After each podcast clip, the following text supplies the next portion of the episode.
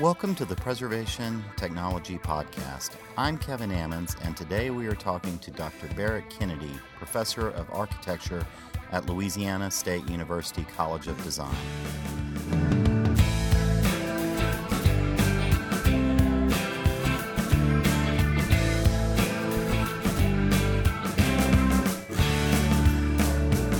Kennedy is working with NCPTT to develop a new strategy for the rapid documentation of historic resources. Welcome to the podcast, Barrett. Hey, Kevin, it's good to be here. Last time I saw you, Barrett, you were hovering precariously about 30 feet over Front Street in Natchitoches with a camera. Was that related to this new technique? Yeah, that's right, Kevin. But as I recall, it was you folks at the center that got me sky high over Cane River Lake. It was all strictly in the line of duty, I guess. But let me tell you, it was a perspective rarely equaled in Louisiana. But the project that we're talking about involved improvements to stabilize the roadbed, upgrade utilities, and add some barrier-free access components to Front Street. It was a classic conflict of interest between preservation and, and progress, and the work threatened the historic integrity of the street with its distinctive patterned brickwork. Natchitoches was looking for a way to quickly, accurately, and of course inexpensively document the existing appearance of about four blocks of historic brick paving. The project was setting on ready and, and time was of the essence, so we really were coming in at the last moment. I'd been working on a rapid documentation project with the NCPTT, so on behalf of the city and the Cane River Heritage Area, the center approached me with the Front Street problem. Well, we, we were glad to rise to the challenge, and we decided to use uh, some, some technologies that we've been working with, uh, which were GPS-enabled digital cameras, as a means to comprehensively document all of the paving in the project zone. What we did was place reference targets on the street surface and used a bucket lift or a cherry picker to position a photographer at an elevation of about 40 feet above the street and then we systematically moved the lift along the street, capturing high resolution digital imagery. We were then able to take those images and load them into a GIS system and create a dimensionally accurate, spatially referenced photo mosaic of the front street brickwork. The images were also loaded into Google Earth to facilitate access to that photographic record. The photo mosaic could then be used to guide the process of relaying the historic brick and replicating the distinctive patterns once all of the other roadway improvements were completed. Kevin, I understand that the finished street work looks good and the project represents uh, a successful balance between preservation and safety. Your current project with NCPTT is to develop and test geospatially enabled digital video documentation. Wow, that's a mouthful. Can you walk us through it? I'll try, Kevin. You're right, it is a mouthful, but conceptually it's pretty simple.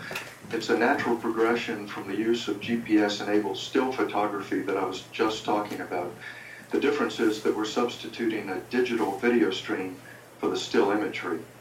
In this sense, the geospatial video refers to the melding of video and GPS technologies. The data collection equipment that we use enables us to embed a GPS data stream, or in other words, location data, on one of the audio tracks of the digital videotape. We can still include a recording of commentary or other environmental sounds on the other audio track to, as a supplement to that, that uh, audio video record. What exactly is spatial data? Well, the term spatial data indicates data that references location relative to space and time. So it's a geographical construct of latitude, longitude, altitude, and date, for example.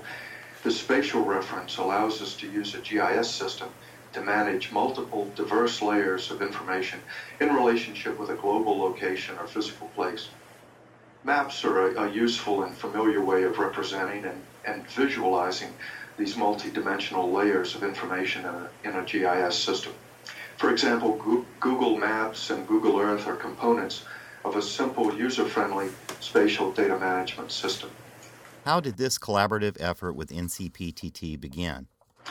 Well, Kevin, the operational premise is that documentation is fundamental to successful heritage conservation, and accurate, fulsome documentation is essential for the integration of heritage conservation into a broad range of resource management and planning activities, particularly in places that are subject to a high risk of natural or human-induced disaster. So what we were looking for was a means to rapidly and inexpensively capture the data that characterizes large areas. For example, extensive cultural landscapes, streetscapes, and historic districts. Examples of this might include Cane River National Heritage Area or one of New Orleans' many National Register historic districts.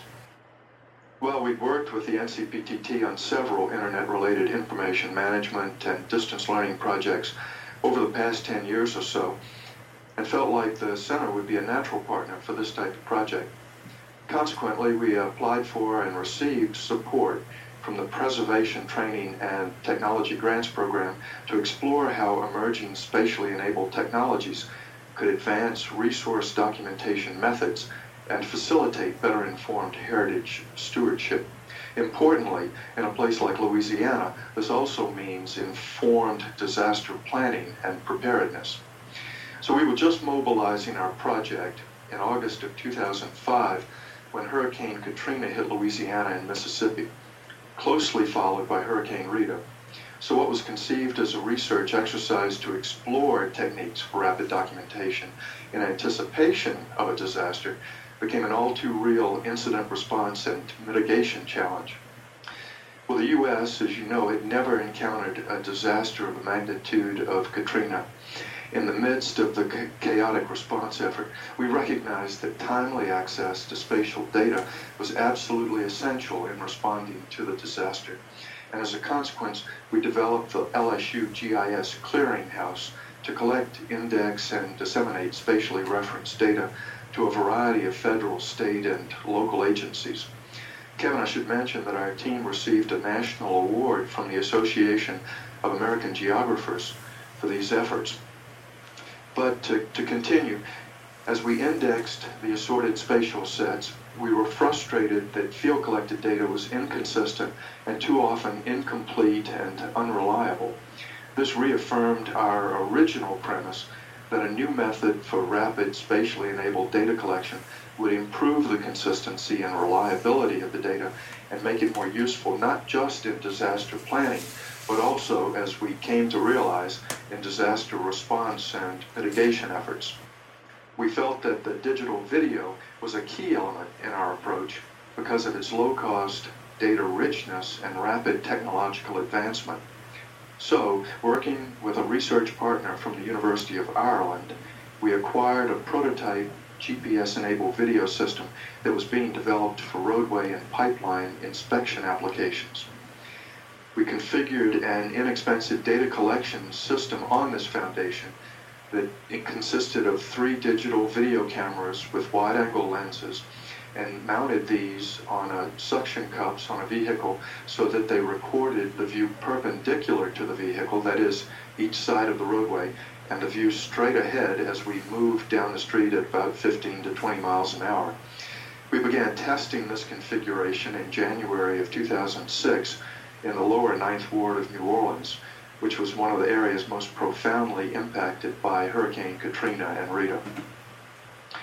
Kevin, at the same time, we also explored the use of spatially enabled PDAs and digital still photography so that we could deploy mobile digital survey forms that ensured data consistency and rapid data transfer to legacy GIS systems. This represents the interactive data entry component that we're currently working to integrate with the spatial video system.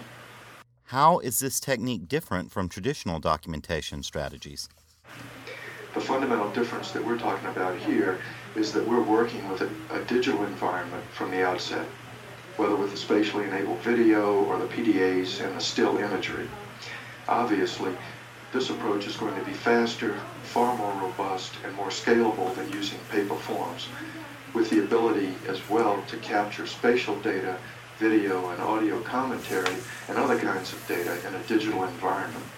Importantly, where effective triage is critical for the protection of threatened resources, this configuration can be quickly deployed to disaster scenes ensuring the rapid collection of data, which in turn can be uploaded to internet-enabled GIS systems for analysis by experts off-site. In other words, analyzed by folks virtually anywhere in the internet world. Is this only useful in disaster context? No, Kevin. Remember, we originally conceived of this approach as a way to rapidly and inexpensively document landscapes and streetscapes as part of a proactive strategy of anticipating threats to heritage resources, whether those threats might be slow and incremental or sudden and cataclysmic. The idea is to capture the data, then return to the office and do the analysis on an as-needed basis. The appropriate expert can review the data stream and supplement the database with their analysis. As I said earlier, we see documentation as a key to preservation. So the more effective we are in, in uh, anticipatory documentation, the better prepared we'll be for planning efforts and disaster response efforts. Any particular problems associated with this technique? Well, yes. Kevin, since we don't have the resources of Google at our disposal, it has been a challenging learning curve for us. But since we're compelled to take this affordable, cost-effective approach, we're reminded constantly to focus on really practical applications of these complex, rapidly evolving technologies. For instance, we're asking simple questions about the information this approach can capture and how that might critically inform initial disaster response and mitigation efforts. At the same time, as we develop a fundamental understanding of the technologies and their developmental tra trajectory, our prototyping efforts can help us better understand how we can effectively assimilate the technologies into our work processes and become more effective as stewards of our heritage assets. Going forward, we know that we can anticipate higher resolution digital video cameras with crisp wide-angle and telephoto optics, and we certainly expect greater sensitivity and, and accuracy in our GPS devices, as well as more robust information management and analysis systems with friendlier user interfaces. All of this technology is coming. But it's the kind of prototyping that I'm talking about here that prepares us to take best advantage of the technological advances as they become available and affordable. The data collection process is pretty straightforward, and I expect that the ongoing advances in audio-video technologies will resolve many of the technical problems that we've encountered. Even so, remember, the approach was conceived as broadly inclusive, and the real challenge is in configuring a user-friendly interface that invites participation of a, a, wide range of area experts. These might be the historical architects, landscape architects, planners, engineers, historians, and others, as well as a broad cross-section of public constituencies, from governmental agencies and preservation commissions to neighborhood associations and homeowners. As we go forward, we'll be looking for ways to meld the technologies into readily accessible, interactive applications that can deliver useful information across the internet to all of these constituencies. Are there opportunities for greater collaboration? Well, what we'd like to do is, is test the approach across a representative range of sites and settings and bring a variety of disciplines together to interact and contribute to the developmental process over these prototyping efforts. This means we're actively looking for potential partners and projects that might help with the prototyping as part of an overall planning and management strategy. Having said that, Kevin, I want to reiterate that we'll continue to be interested in opportunities to respond to the rapid documentation needs that we encounter in the wake of disaster events. Barrett, thanks for being here. Really, Kevin, it's been my pleasure, and I've enjoyed the opportunity to speak with you. Thanks very much. Oh, If you'd like to learn more about this project, visit our podcast show notes at the National Center for Preservation Technology and Training website. That's www.ncptt.nps.gov. Until next time, goodbye, everybody.